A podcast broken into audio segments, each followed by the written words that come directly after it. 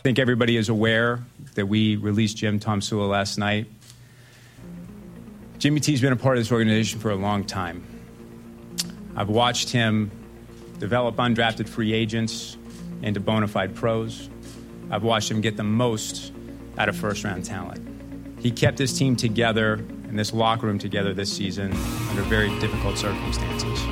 For all of that, I thank him and I appreciate his efforts.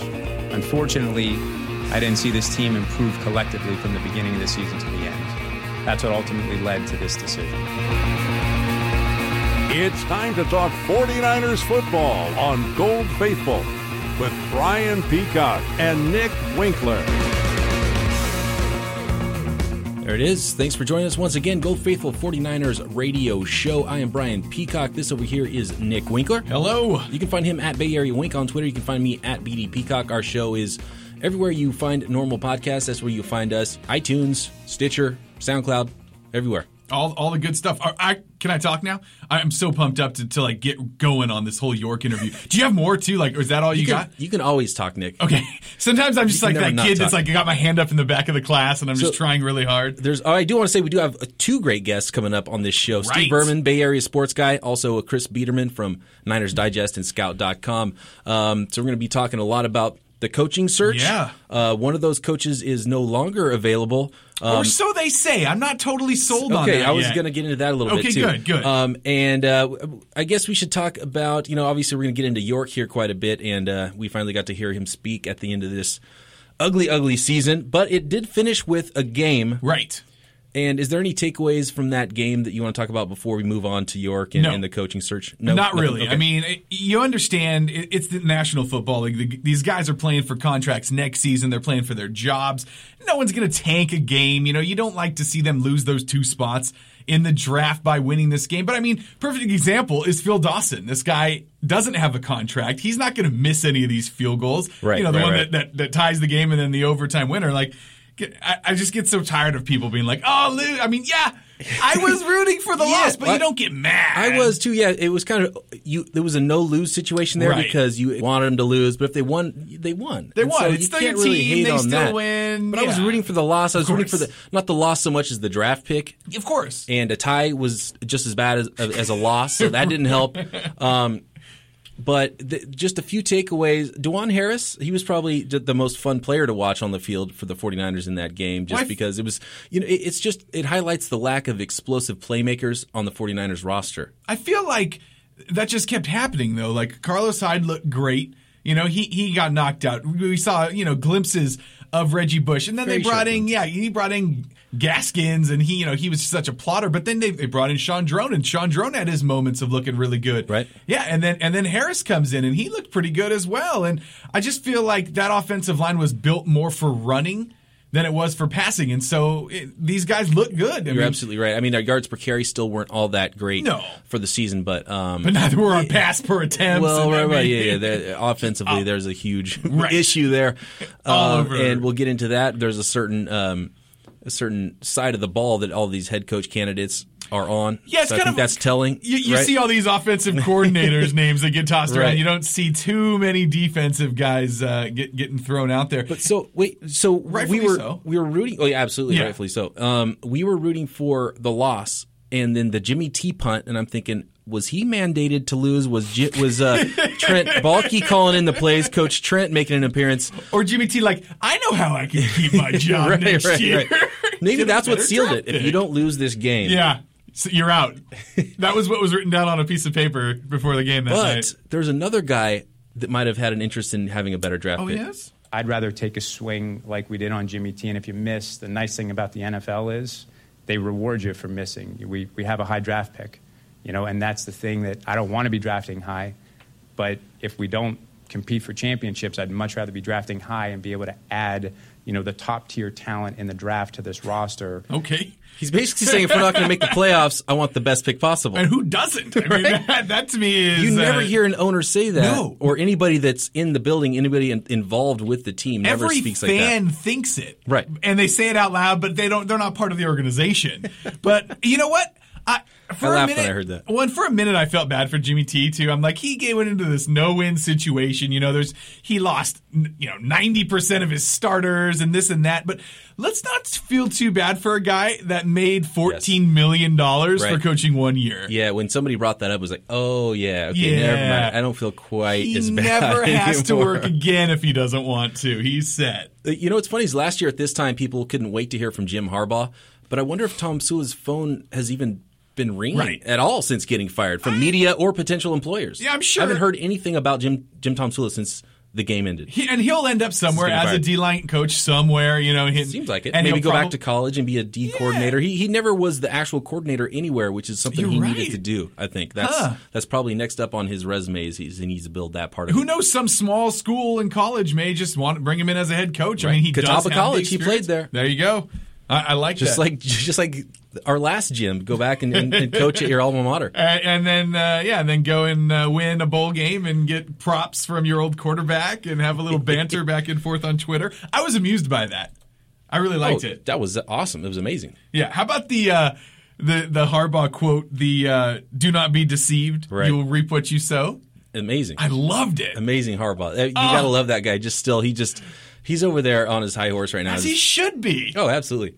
And you'll never know exactly who. People are saying it was directed toward Tomsula more so than the 49ers. Yeah. Which I don't know about that. Maybe that was Steve Berman, York straight up. We'll ask Steve Berman. He's got some really good insights what's going on in that building over there. Let's ask both him and Chris Biederman. Okay, we'll ask him both. Let's ask them both the same questions. Let's ask them both everything, and then we'll compare answers. I like it, and whichever ones we agree with, that's what we'll keep. Yeah, we'll make a top three. Anyway, so the big York press conference, that was pretty huge, and I think one of the most telling things, he sounded humble. He sounded like he took some ownership of stuff. Right. I don't know. Let's see if you feel this is a sincere apology. This season was frustrating on a number of levels. We took a step back from our ultimate goal of winning a Super Bowl. For that, I want to apologize to our fans and for everybody that cares deeply about this team the way I do. I hear the criticism loudly, whether that's talking to fans directly, whether that's social media, or from planes flying over my head. The results of this season rest on my shoulders squarely.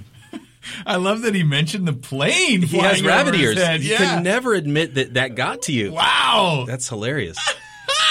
So a lot of honesty so far from those York clips. And I respect that. I respect the apology, the whole I understand my role bit. I mean, we really wanted to hear from this guy. We finally did. I feel fulfilled with what he told me. I mean, yeah, a lot of it was just like, blah, this is what you want to hear, and I know it, and that's why I'm saying it. But he could have come out and just been like, F you guys, I'm the owner, I'm going to give you as little as possible. But no, he came out. He knows. He knows that he done messed up. I think he learned a lot. Yeah. And I think that came out, and I think most of it sounded pretty sincere. Mm-hmm. So that was good to hear. But you know who we should ask? It's about that time we're going to have our first guest on. Let's get him. Let's talk to Mr. Steve Berman, a.k.a. Bay Area Sports Guy. All right, he's the founder of BayAreaSportsGuy.com. Follow him on Twitter, at BASportsGuy. Steve Berman. Steve, thanks so much for joining us. My pleasure. Thanks for having me on. Hey, Steve, so we were just talking. We just listened to the Jed York apology. And, as fans, we definitely heard what we wanted to hear, But at the same time, a lot of it felt, he was just getting out there to kind of calm the fires, if you will, or to just kind of chill everybody out. Did you kind of get the same sense? Well, how many times did he mention his dad or his uncle? Right. Yeah. How many times did he mention AD? He definitely won't mention his dad because his dad was less popular than he is now, if you can believe it. But, he's, I think this is a lot of PR stuff going on. He was much better prepared going into this press conference. They were very ill prepared, him and Baalke last year. Right. I was at that one, and it was just a fascinatingly awful press conference. It was over an hour. Very contentious. The two of them were looking at everyone like we were all idiots, and that kind of included the fans to a certain extent because that's who they were speaking to, and it seemed like they didn't realize that. I think there was a lot of preparation for what was going to go on. He hit on all the talking points. I know that you're angry with me. I know I need to not be so petty and vindictive on social media and weird that way. And I know I made mistakes. I talk to my uncle all the time.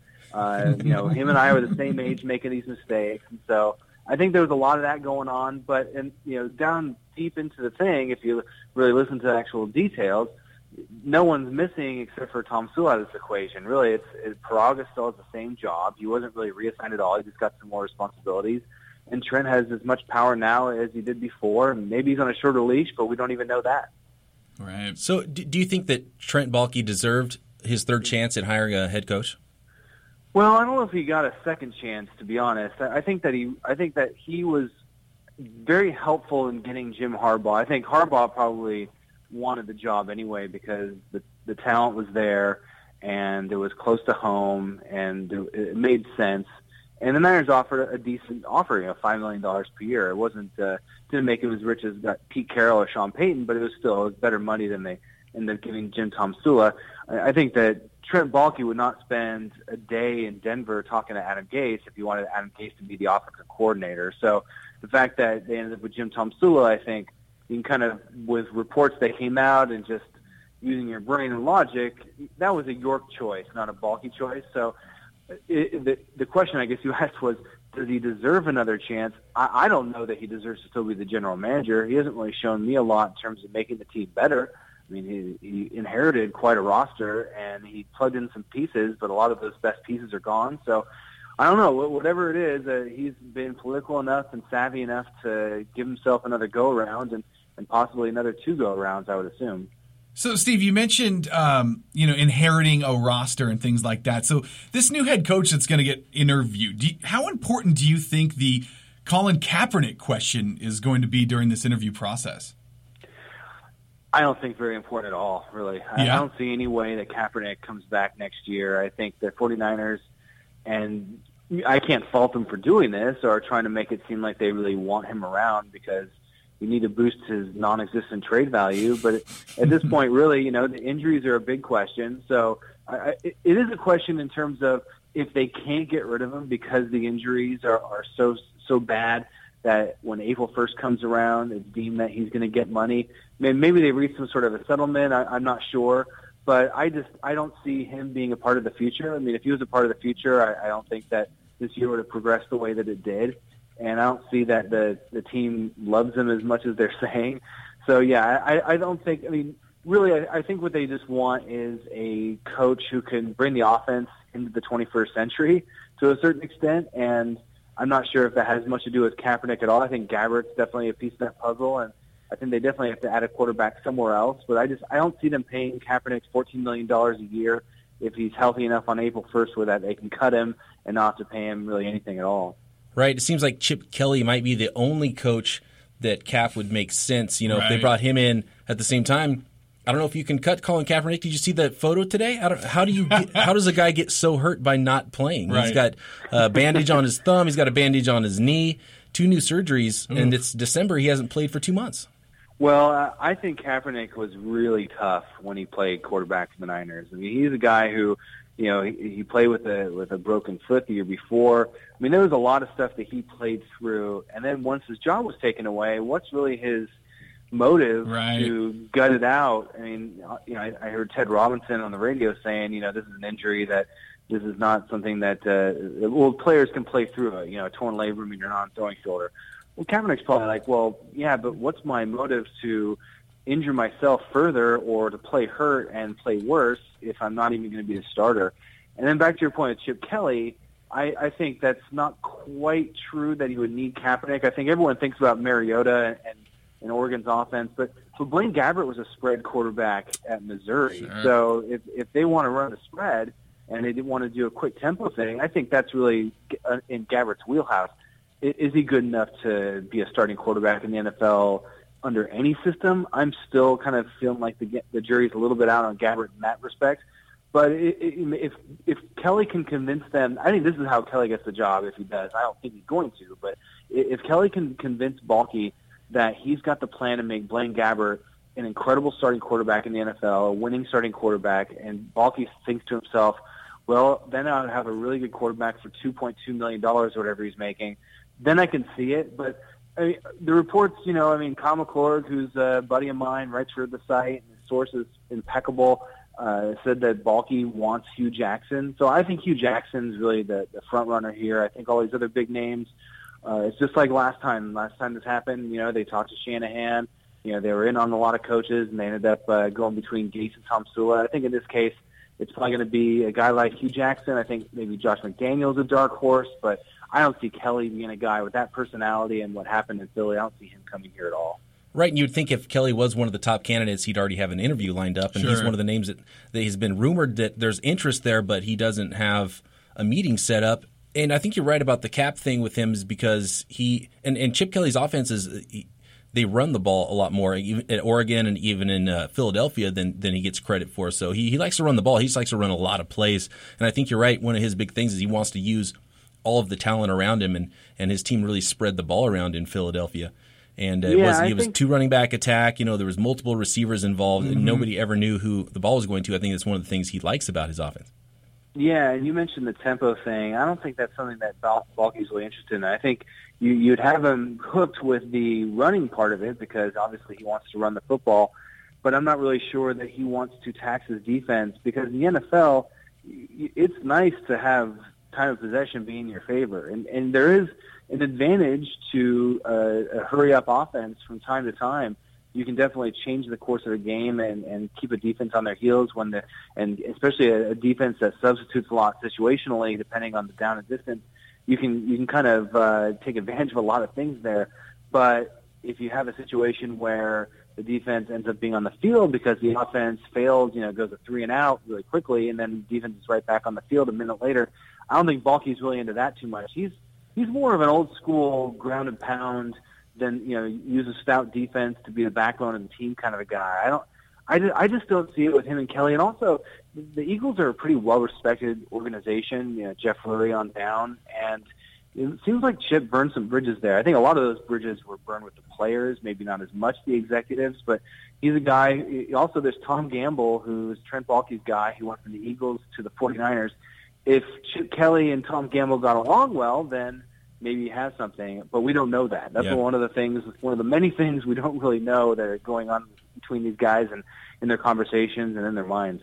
You know, you mentioned Baalke, and I really was listening to his press conference earlier, and, you know, there were times he was talking about, oh, what'd you learn this year? You know, oh, that, you know, I've been humbled by what happened and this and that. But then at the same time, he's saying, oh, well, the draft is such a crapshoot and, you know, this and that. And it's almost like he's making excuses. And do you think that this is kind of the last hurrah for him? He didn't even know how long his contract was good for and things like that. Do you think this is like, this is it? This is the last stand for Baalke?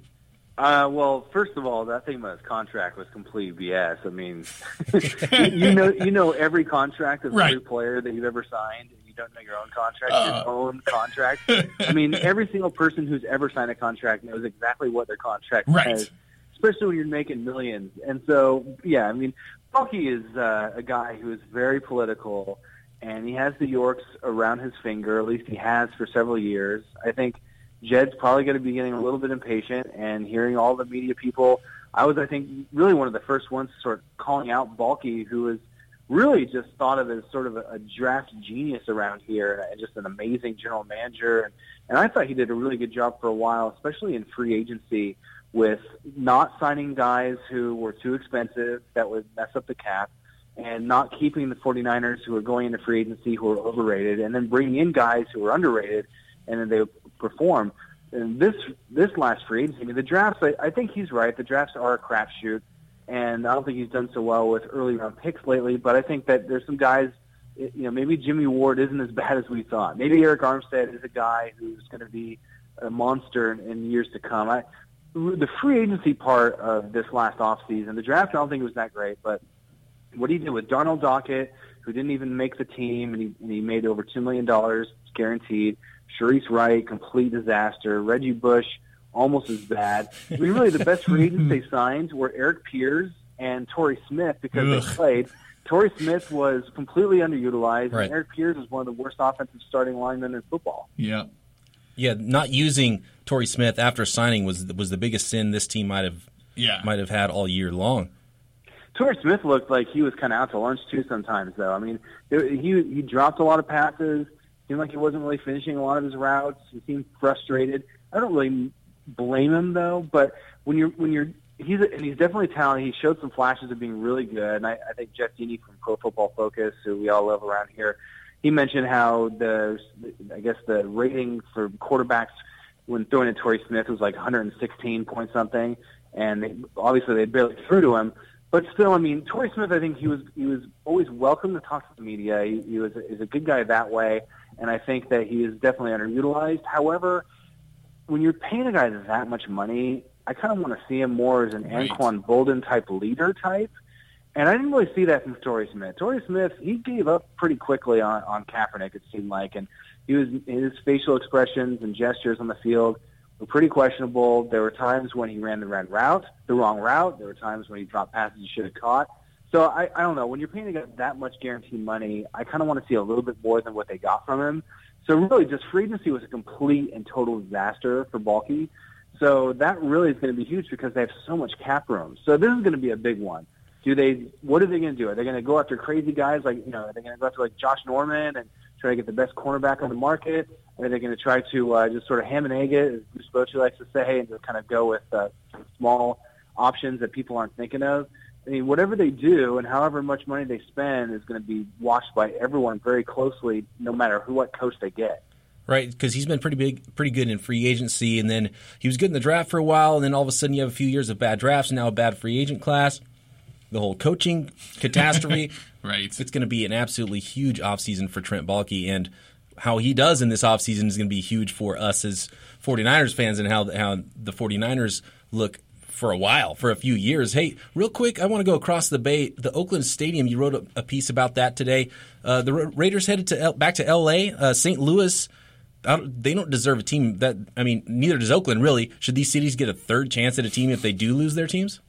Well, I didn't write that. That was James Arcelana, who does all my Raiders coverage for the site. But who knows at this point, really? I mean, I think I don't see the Raiders going to L.A. I just really don't. At this point now, kind of wondering if it's going to be just one team going to Los Angeles. And if it is, I think the Raiders end up being third. Stan Kroenke is...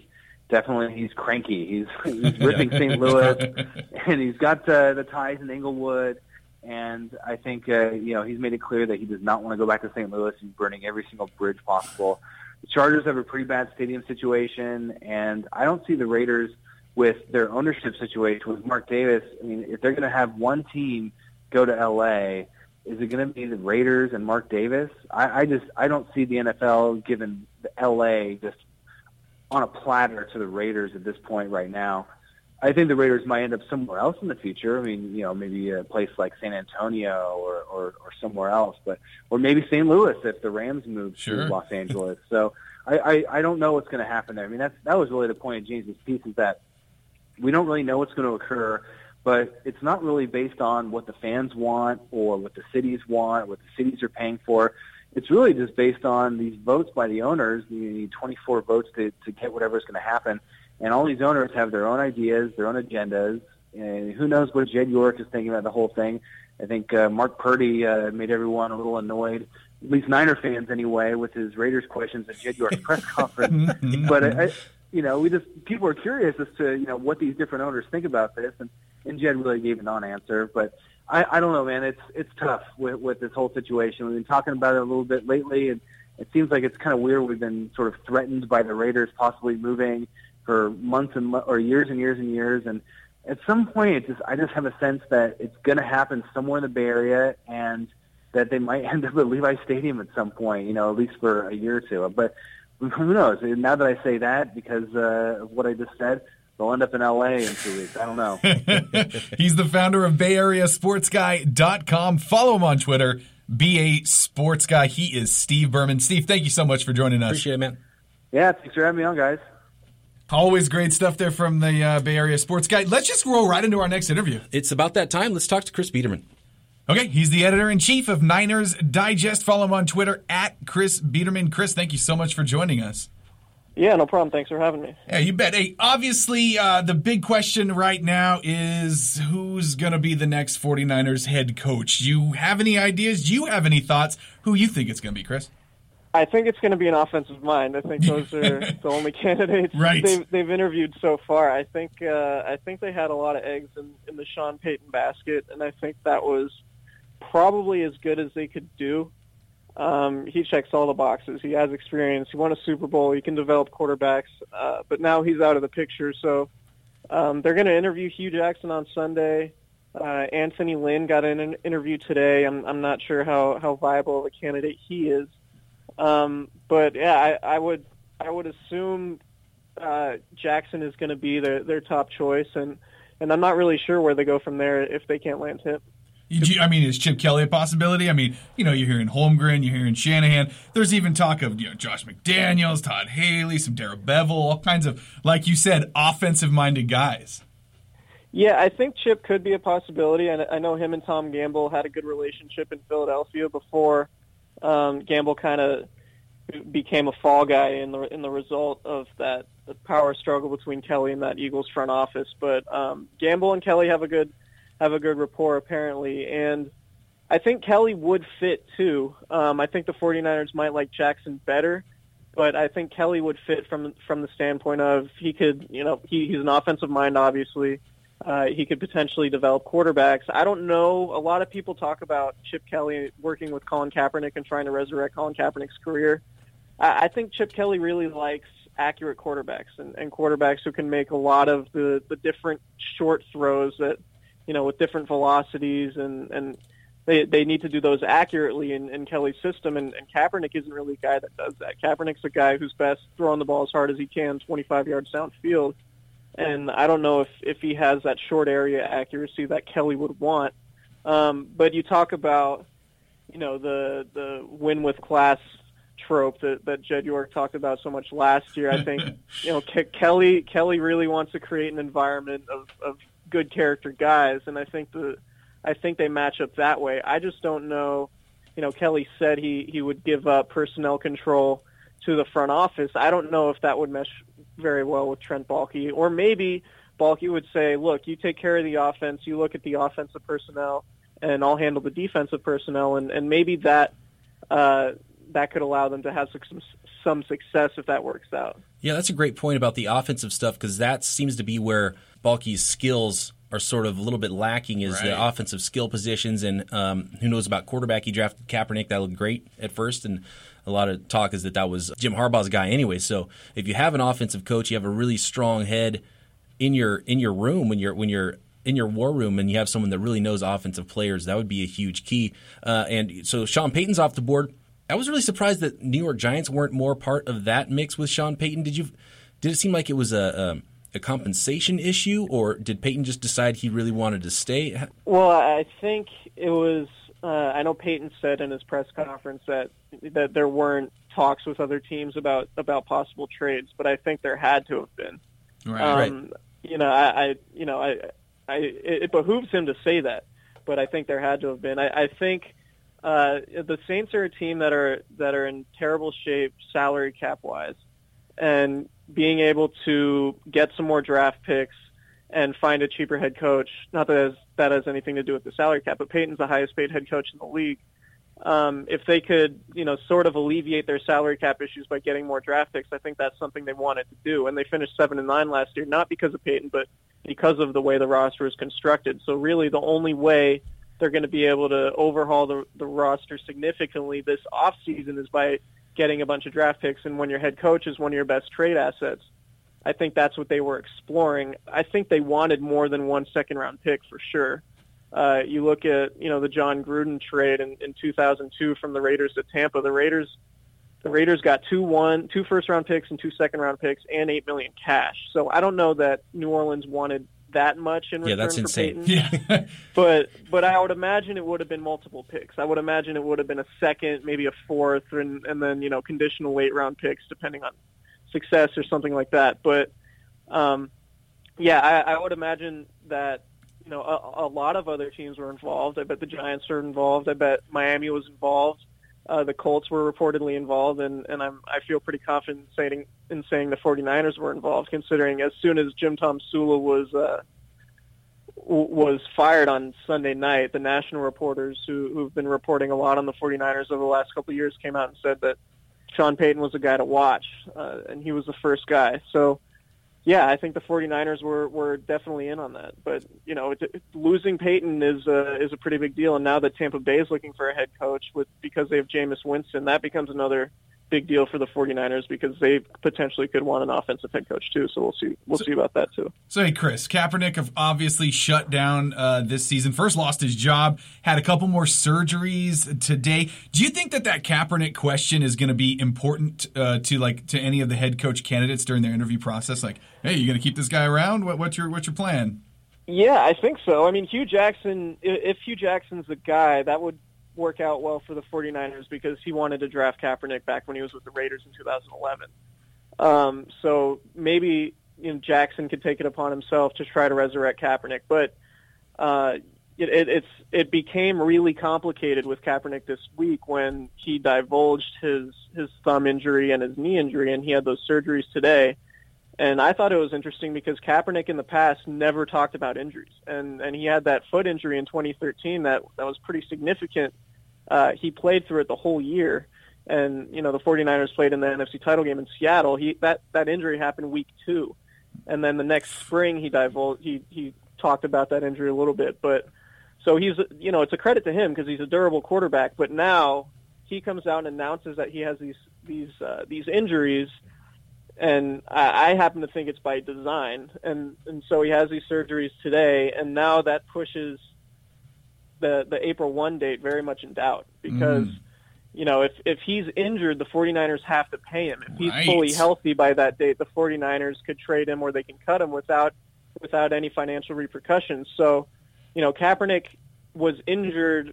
Both of his knee injury and his thumb injury happened before he was shut down for the season with the shoulder surgery, and he just had the shoulder surgery. He didn't have the thumb and knee surgeries, obviously, and those could have been handled much sooner, and he would have been healthy well before that April 1 date. But now because he had the surgeries today, two months later, or a month and a half later, that makes things really, really cloudy in terms of whether or not he's going to be healthy in time to pass a physical at the start of the new league year. And I asked Trent Baalke on Monday, you know, why didn't those surgeries happen sooner? And he didn't have any idea. And he said, you know, that's a better question for the medical staff. And, of course, you know, the media never has access to the medical staff. So it's going to be a really interesting wrench into this whole coaching thing. But I think if it's Hugh Jackson, the 49ers might be in a decent spot because he might be the guy that says, more so than Chip Kelly, you know, I want to work with Kaepernick, and we don't necessarily need to get another quarterback. I think I can, you know, make it worthwhile to pay him his $15 million because he's going to be our starting quarterback, and I'm going to, you know, make him an effective player again. Yeah, I don't even know if I was interviewing the coach and he said he wanted Colin Kaepernick back, I would almost not hire him because of that, as I just kind of want to turn the page on the whole thing so bad. And I wonder, because Trent and Jed both did their best to sound really humble in their press conference, and that's usually not their style. But I wonder how deep down Trent really believes the roster's great and the right coach could come in and they could have a quick turnaround. Yeah, I mean, I think Trent acknowledged a lot of his own shortcomings, which the 49ers were clear, Jed especially, I think they went through the transcript of the postmortem Harbaugh firing or mutually parting ways last year. They went through that. They went through that and said, okay, here's everything we're not going to say. We're not going to talk about we expect to win the Super Bowl every year. We're not going to talk about hanging banners. And Jed was contrite, and Trent acknowledged, he said the 2012 draft specifically wasn't good. And he said the draft is a crapshoot. And, you know, so, yeah, I think, you know, they realized it last year, which one of the puzzling things for me is, you know, they didn't spend in free agency last year, which they normally don't do, but they accumulated all this salary cap space and didn't spend any of it. And everything they did looked like they were just acquiring more draft picks for this year, making last year seem like a non-competitive year from the way they were approaching it. Now, obviously, they weren't going to say that. Mm. But you go into that year set up for $40 million in cap space this year, and now it almost looks like, and I'm not saying they did this, but it almost looks like they set Jim Tomsula up to fail. Right. Just based on the approach they took in the offseason, whether it be not trying to sign Evan Mathis to try to shore up that offensive line. for example. There were a lot of things they could have done to bolster the team, to maybe put Kaepernick in a better situation than he was in. I'll take $14 million to be set up to fail anytime. Fail for 1 year? I've been failing my whole life. I can do that for one more year. No doubt. Right. So, I mean, yeah, I'm off track. I forgot what your initial question was. But I think Trent is realizing now that he's kind of on the hot seat, and he's got plenty of draft picks and plenty of cap space to try to rebuild this thing and turn it around. But the big question is whether or not he can land that coach that he needs to get. So I got to ask you, the Vegas odds came out on the 49ers coaching search. Oh, did they? Yeah, well, Peyton's out of it now. So we've got Chip Kelly's 7-4 odds, Mike Shanahan 92, and Hugh Jackson 92, some other ones, Lynn, Holmgren, Gase, Haley, other Shanahan, Kyle Shanahan. Where do you put your money? Oh, man, I would say I think Hugh Jackson is probably their top choice. I have no idea what kind of offers other teams are going to give Jackson. I know he's meeting with other teams Sunday, the same day he meets with the 49ers. So it'll be interesting to see. If I had to rank them, I would probably put Jackson first, Chip Kelly second, and then I think there's going to be some unknown camp. Maybe Kyle Shanahan. I don't think Mike Shanahan is a real option. I don't think they have any interest in bringing in Holmgren either. I think the interest from those guys came from their camps and not necessarily the 49ers. At this point, those guys are so advanced in their careers, which is a nice way of saying they're old. Yeah, right. Yeah, past very old. Yeah, the game has passed them by. Yeah, and you know, this might be kind of a long-term deal. You know, this isn't going to be a quick fix where, you know, these guys might have to be in it for a while, and you kind of want guys at a different stage of their career than those guys. So I would say I would put Jackson first, Chip Kelly second, and then maybe Kyle Shanahan third, because he might be the guy that's kind of the under the radar coordinator candidate, like Gase was this time last year. I think the ship has sailed with Gase, and I think he would rather go somewhere else.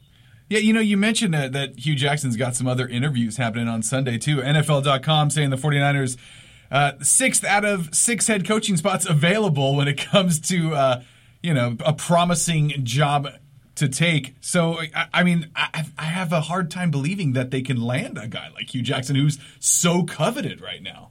Yeah, I agree. And but we don't know about the relationship that he has with Trent Baalke. They worked together with Washington earlier this decade. And I will say Trent Baalke is much more respected in NFL circles than he is maybe publicly, whether it be by fans or media, just given the way the last couple of years have gone. He's definitely a really respected scout. And so I think, you know, internally the 49ers, that's one of the reasons why they think they can get a really good candidate, is because Trent is respected so much in NFL and scouting circles. Now, whether or not that relationship is with Jackson is strong enough, it remains to be seen. But it's going to be interesting because it looked like, you know, they were all in on Sean Payton, and that would have been, you know, huge. That would have been an A+ hire. Yeah. You know, we'll see where they go from here. It's definitely going to be interesting. Well said, sir. He's the editor-in-chief of Niners Digest. Follow him on Twitter at Chris Biederman. Chris, thanks so much for joining us. Yeah, no problem. Thanks for having me.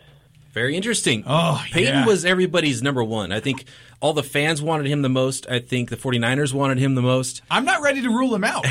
I'm really not. Okay, well, let's get into that. You heard Biederman talk about it there. 2 first-round picks, 2 second-round picks, and $8 million for Gruden. And here's the thing. They won a championship when they did that. They gave all that up to the Raiders, and then Tampa Bay won the Super Bowl.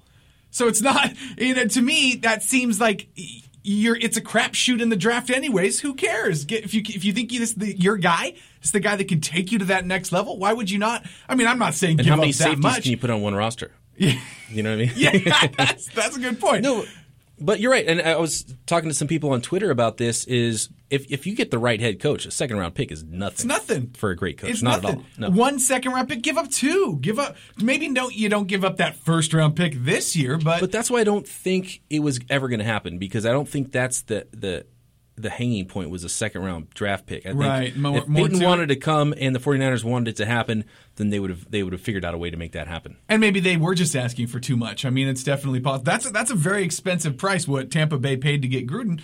But again, they won a Super Bowl. That's the job, right? That's the goal. Yeah. It was long enough ago that I think it's a completely different era. I don't think we'll ever see anything remotely close to that. That was like 2001, wasn't it? 2000? That was a long time ago. Yeah, when that happened, it was like, is this even – you can do that? Yeah, you can trade draft picks for a coach? And then after they did it, they're like, ooh, they even won a Super Bowl, and people are still like, I wouldn't give up 4 draft picks for a Super Bowl. Well, that's how GMs think. They don't want to give up their coveted draft picks. They didn't do a whole lot after that, too. They kind of went – downhill. Well, because they didn't have any draft picks. Right. They had nothing in the farm. The Raiders didn't do much with those picks either, did they? That is very true. That was their last winning season. Okay, so let's hear from Peyton, first of all, and we'll see if we can discern how he feels about it. This is where I plan on coaching, and I don't envision myself ever coaching for any other club. All right. He's good in press conferences, by the way. Much different than watching a Jim Tomsula press conference. I heard he answered every single question that people had for him. He was in there for over an hour. It went on for a while, and He made it sound like he wanted to stay there, and so that's how they figured out how to do it. You can't be like, it's whatever. I wanted to leave, but they made me stay. Yeah, these jerks wanted too much from the other team, so what are you going to do? Play out your contract, I guess. I guess I'll stick around with this Breeze character, see what happens. But so many teams wanted him, too. If you really wanted out of New Orleans, you got to believe somebody was going to pony up and pay a couple draft picks for it. You know, Trent Baalke said there will be no in-house interviews this year, so that was kind of something I was excited about. I mean, you know, who are they really going to interview? You know, Mangini, Jeep Crist. Is it the Jeep Crist era about to start in San Francisco? No, I don't think so. I don't think we'll hear from him. Is he even fired yet? The new head coach is going to come in. The one guy that's been here forever, Tom Rathman, as a player and a coach. One of these interviews is Bill's assistant head coach and running backs coach, Anthony Lynn, who has an interview set up for Thursday in New York. Yeah.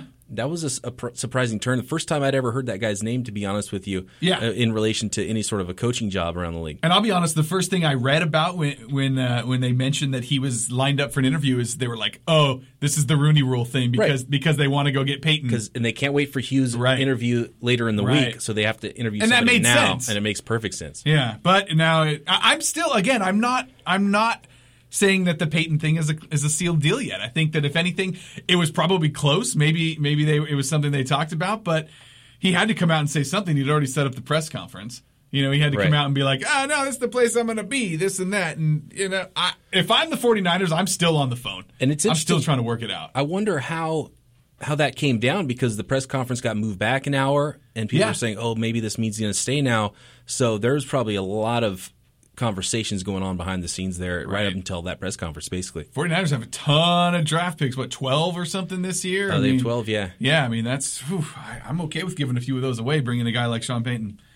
But, you know, then we just had this is coming from a guy who just had to deal with Jimmy T for a full season. So everything's looking good. After Harbaugh, after this amazing coach with the best winning percentage in 49er history, and then it's like, oh, wait a minute.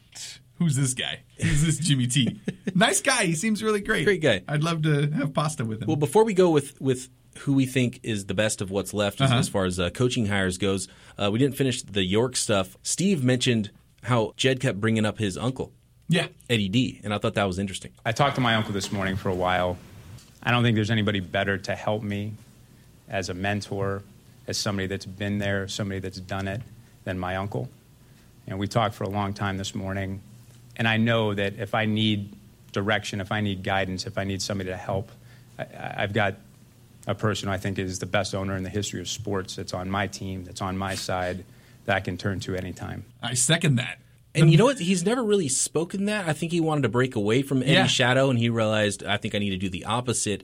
And I think it would ease a lot of people's minds if they know that I have that ability to use Eddie and utilize that knowledge. And because a lot of people are talking about how Eddie's not involved and could care less and kind of is – they're at odds, right? Whoever's running their PR department right now is doing a bang-up job. Right, yeah. It might be a different person than did it last year. They might have hired somebody else. That's my guess. They got some new firm. They hired multiple people to work this room because he's saying all the right things. That's exactly what you need to say. You know, people like you and me that grew up with a winning team and then saw it briefly, you know, under York. And then – he fires the guy that basically led them to this new winning era, this who's got it better than us, and now it's everybody.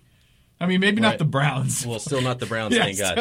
It'll never be the Browns. Still, well, there's six teams picking ahead of us. That's very true. That is very true. Hey, do we have any more? Well, I got one more cut, and it's interesting to me because last year at this time, what did Jed say he wanted in a coach? He wanted a teacher. Right. He changed it up this year. We want a leader. We want somebody that has a clear strategic vision. We definitely have a short list. This is going to be a very, very competitive offseason, so I hope you understand I'm not going to get into the details of that list. But we have a clear understanding of what we're looking for. Yeah, Baalke also mentioned we got a plan. We got a plan in place for this process. And same thing. I'm not going to talk about it, but we've got a plan. They're like, trust me, guys. You're like, wait, we don't trust you anymore. No, you lost all of that.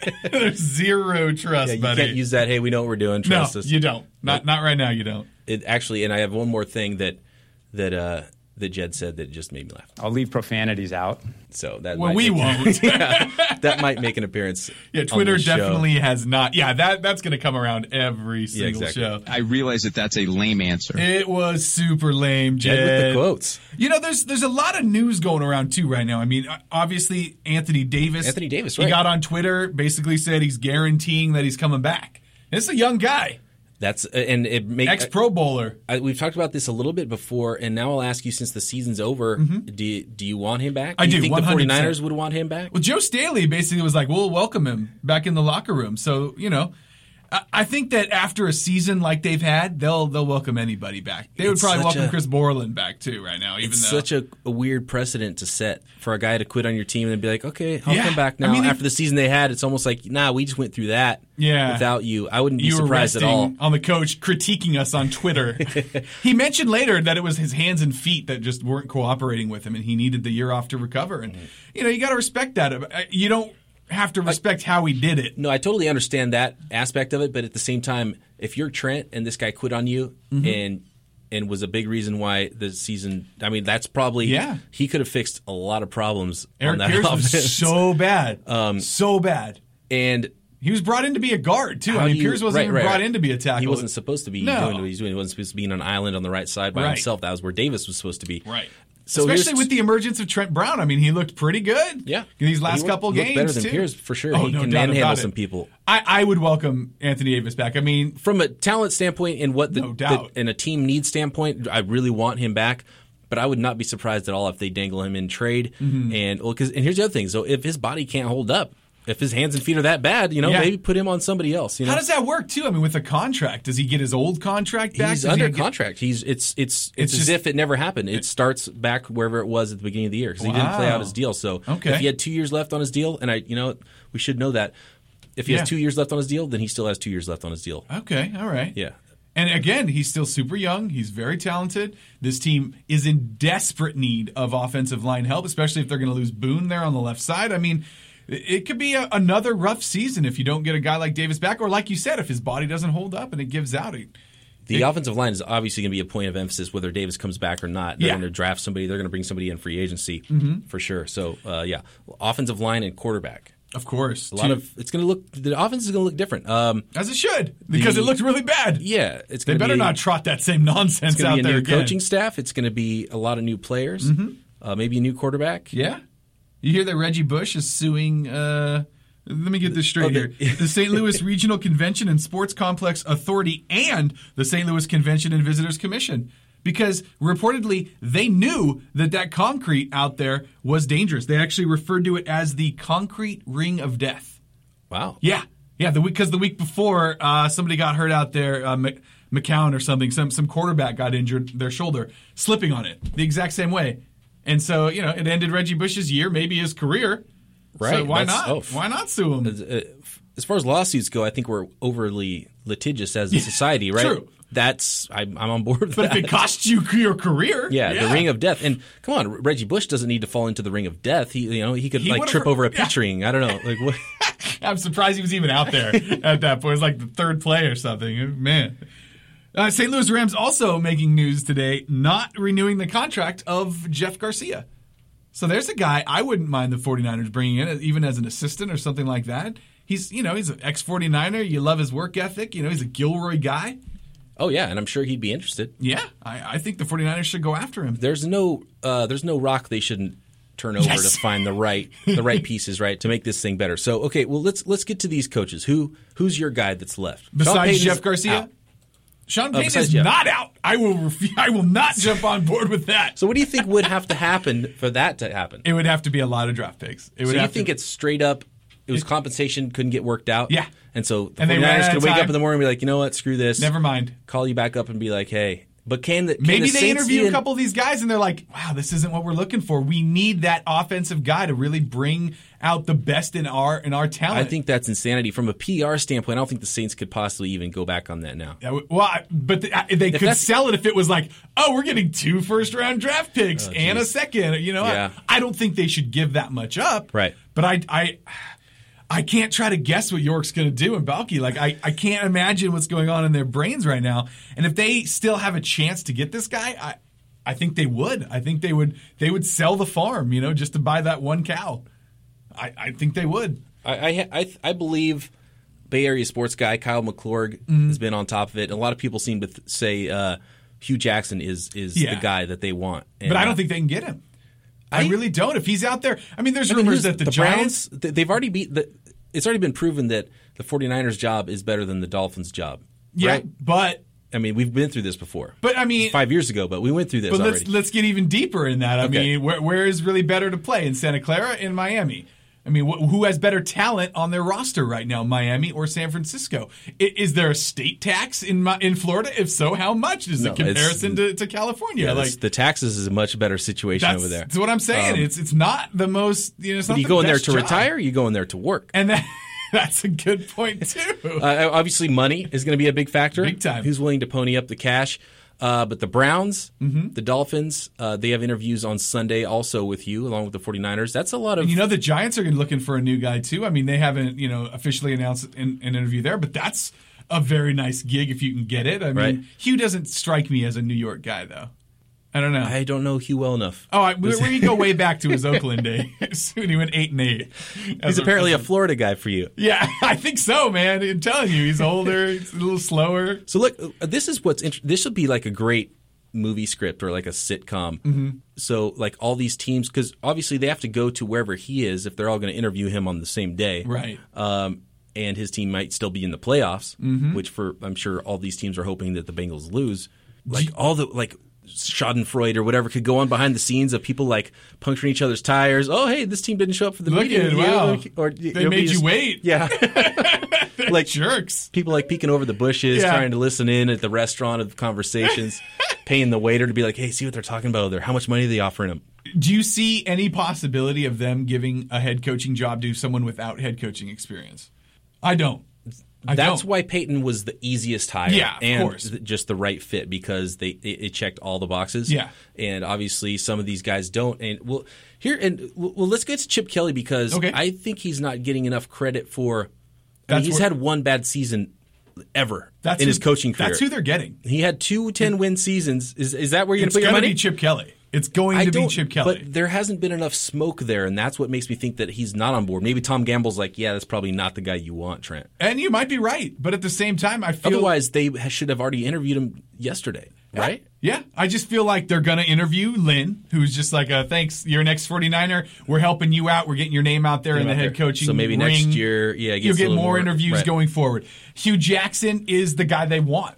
And he's not going to come to the 49ers. So you think it's more of a situation where Hugh goes somewhere else so they think, well, here's the best offensive guy we can get. It's Chip Kelly. Yeah, no doubt. I would like to see Chip Kelly be able to run an offense and not have to worry about personnel. Yeah, I would love it. And, dude, he had 10 wins each of his first 2 seasons in Philly. He's won everywhere he's been before that on the college level. I don't know all of a sudden why people jumped off the Chip Kelly bandwagon. Yeah. I mean, I've never been a believer in Sam Bradford. And he just got that one wrong, And DeMarco Murray, same thing. He won 10 games 2 years in a row with Nick Foles and Mark Sanchez at quarterback. Exactly. And like you said, I'd love to see him just run that offense and, run the team and not have to worry about bringing in guys. And you leave that to Baalke, give Baalke a chance. They've got a ton of money. See if he can bring in the guys that can run the system. Obviously have Chip Kelly's input.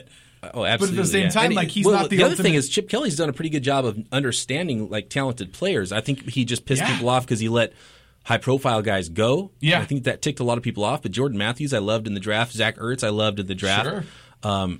And he has some talented players that he brought in. He just, for some reason, it fell apart this year. But he deserves another shot at being a head coach, I think, in the league. And I would be opposed to the 49ers giving him that shot. I feel like anything right now is an upgrade from where they were last season. You know, yeah, it's not a Harbaugh signing. It's not that big of a thing. But like you said, Chip Kelly's won pretty much everywhere he's gone. He had the one down year, the one bad season, and he's going to get another head coaching job, be it in Miami, be it in New York. You know, why not in San Francisco? And then I'm okay with it. Then when Peyton's contract runs out in 2 years, if Kelly wasn't the right guy, there you go. Then you don't have to. Then you don't have to give up. Compensate. Yeah, I'm still okay with the compensating. Could you imagine going through this again in 2 more years? Aren't we going to? I hate to say it. This is the beginning of. When did I turn into such a pessimist? Well, what's going on here, man? These Yorks killing. That's me, the other thing that Kelly. He's kind of got. That's kind of like I've always liked him a little bit. He's got the Bill Walsh like forward thinking. Mm-hmm. You know, he's kind of ahead of the curve a little bit, and I like that about him. And who knows? Maybe he's an egomaniacal maniac. I'm on board. He's like not a good person to be around, and he would torch the franchise. But it's. You know? How much more can it be torched than it was this last season? Right. I mean, come on. Yeah, you're right. I want it. I right now, since you can't get Peyton, apparently I'm pulling up the quote, you can't get Peyton. Yeah. And I don't think you can get Jackson either. I think Chip Kelly's your next best. I don't want to see Holmgren. I don't want to see Shanahan. I'd love to get a guy like Josh McDaniels or, you know, one of these young guys, maybe Jim Mora Jr. even. You know, they may have burnt the bridge there back in the day with Mora. It's hard to say. I think there's so few head coaching jobs, and there's so much money involved. I don't think anybody's truly out of any position taking a job. Right? Gase, though. Fangio, right? I mean, those are two guys that aren't coming back. We talked about Tomsula's $14 million earlier. Yeah. If you're Gase and you have one option, and it's the 49ers head coaching job. I can't imagine Gase would only. And they obviously weren't the biggest Gase fans. And then what if he's like, I'll only come back if you let me hire Jim Tomsula. Just to screw us. Deal. Yeah. I like it. David Shaw, they're going to bring him out? You're going to get John Gruden out of retirement? The college guy, everyone always obviously Shaw's a local guy, but if anybody saw what happened to Harbaugh and was like, no thanks, David Shaw would probably be that guy. He would be the number. He would consult with Harbaugh. Yeah. And Nick Saban, Urban Meyer, people are always going to bring those guys' names out every year. Bill Cowher, Tony Dungy. Oh, yeah. You're going to hear all Herm Edwards. Holmgren. We're going to hear about Mike Holmgren every day until he dies about being a potential coach. What about Tom Coughlin? I mean, did he just stepped away? Did you see how he kind of dissed? Yes. Yeah, that was awesome. Yeah, just like, nah, dude, nah. That shows me that he wasn't done. He still wants to coach. He still wants to be in the NFL. And that's a guy I would love running this franchise. He's hard-nosed. He's old school. He has won 2 championships. He has. That's what you need if you want that experience. And you know what else he would do? Man, I think somewhere in there, he said we're going to run the football. Yeah. He fits, right? Yeah. Maybe you're onto something. And he didn't close the door on coaching either. Honestly, that would be my number 2 after Peyton. It would be Peyton, and then Coughlin would be my number 2. Really? Yeah. I would love Tom Coughlin. Oh, that would be amazing. I'd be jumping for joy doing that. That's an interesting name, and I haven't heard anybody bring that name up. I don't understand why no one's talking about this. There must be a reason. Yeah, it probably is that he would never come. That he would never come, or that he's kind of just done, and everyone knows. He might be, but he's no spring chicken. The little I'm on the other. You want a younger guy. I want a younger guy. I'm on the opposite end. I want youth. I think Steve said it great, bringing the offense into the 21st century. Yeah. And Chip Kelly would do that. Absolutely. Josh McDaniels. That's why he's one of my favorite candidates. Yeah. Hugh Jackson, I like. It's just hard to know. Yeah, it is. You just won't know until he gets in here, and then we'll see it. I'm excited though. It makes me nervous. Sean Payton didn't make me nervous at all. The other guys, it's like I think this is a good hire, but I don't know. Chip Kelly does not make me nervous. He's because he's proven it at the NFL level that he can win. And I just love that he's run the whole show and won everywhere. Yeah. He's had one bad season dating back to. I'm with you 100%. Yeah. And as a 49er fan, I'm going to be honest, Sunday night when I saw the firing, or it was Sunday night, I got happy. Like it brought like joy that I haven't felt since like week 6. You know, because it's excitement. It's something new. It's a fresh start. It's the first thing I thought of is because when the 49ers all of a sudden, it all happened so quick. It's like Chip Kelly gets fired. Oh, Sean Payton might be available. Oh, guess what? Jim Tomsula gets fired. Right. It's like, okay, I see what's going on here. And for me, Tom Coughlin is going to resign. Like, it's just like, oh, I'm like a little kid. Like, what's next? What's next? Oh, I'm pumped. I really am. It's going to be exciting. We're not going to be around to talk to you for a couple of weeks here. Yeah. I'm going to Mexico. I've got a birthday coming up. Yeah. And I'm going to get out of town. And there's going to be a lot of rehashing this same stuff until someone actually gets hired. So right. Once someone gets hired, is probably we'll be back to talk to you here in a couple of weeks. We'll talk Senior Bowl. Super Bowl, yeah. We'll talk Super Bowl. We'll talk Senior Bowl. We'll have prospects to talk about. Love it. Getting into free agency and stuff, and we'll start knocking out our off-season plan and really reviewing the roster and looking at what this team's going to look like in 2016. I'm excited. Then you bring in Mike Shanahan. I can see Shanahan. After a few weeks of failed interviews. That's my nightmare right there. I can see Shanahan just because there's ties to Trent. And I'm sure he trusts him, and yeah. And he's won, although he hasn't won a playoff game since 1998, I think it was. Oh, it's like the worst thing you've ever said. I can hardly remember 1998. Gross is. Oh no! And you're talking about the 21st century. Yeah, that was not this century. I'm telling you, man, Bill Cowher. Let's go. Let's get him back. And all of a sudden, you see the Redskins now in the playoffs. I know. With Kirk Cousins after the whole debacle with Shanahan's. Yes. I don't know. Yeah, none of them. RG3 available? Bring him in. Either RG3 or Johnny Manziel in Dallas, right? It's going to happen. Yeah. Or both of them, and they're battling it out. Oh, there you go. Dude. But Tony Romo's still going to be the starting quarterback. But then he'll break his spine, and then all of a sudden there'll be this death match between Manziel and... I don't think either one of those guys. The Billy Manziel thing, he took it to a new level that he flew all the way to Las Vegas just to have some, there's bars in Cleveland, right? Dude, you had to go to Las Vegas and skip your doctor's visit? That's he just and in costume? Off the record here? Off the record to everyone listening right now. I had a buddy who was in Vegas. Okay. Said he was paying $500 chips to people to not take pictures with him. To not take pictures of him. He said he saw him give someone a $500 chip so that he could go in and delete the picture of him from their phone. Wow. Yeah. I'm not going to say any names. Of who my friend might be or who we're talking about. But, yeah, wig and all, mustache, the whole deal. Well, I'll say his name because he doesn't have a $500 chip here for me. Yeah, it's legit. All the stories, man. It's real. Wow, okay. I trust this source. I will never reveal my sources. That's hilarious. We should have led with that. Yeah, I can't believe I didn't bring that up until now. Old Billy. Wow. All right, let's get out of here. All right. We'll talk to you all in a couple weeks. Thank you very much to Steve Berman. Thanks to Chris Biederman. Give us a follow. You can find Nick at Bay Area Wink on Twitter. You can find me at BD Peacock. Subscribe, review, iTunes, Stitcher, SoundCloud. Email goldfaithful49@gmail.com. Oh, when we got a text this week that I totally forgot about. We've covered all of this ground, but Steve in Kansas, thanks for hitting us up. The phone number is 415-858-0094. You can leave us a voice message or a text. He was asking if Jimmy T gone, is there a coach that would come in and want to keep Cap? And if there is, who are they? Would Cap be willing to stay if one of these coaches was hired? And as fans, do we want that? Interesting. And we kind of talked about Kelly is the guy that people keep saying, oh, if Chip Kelly comes, he's perfect for Cap. And right. For me, do we want that? I say you turn the page with Cap. I want him out. Yeah.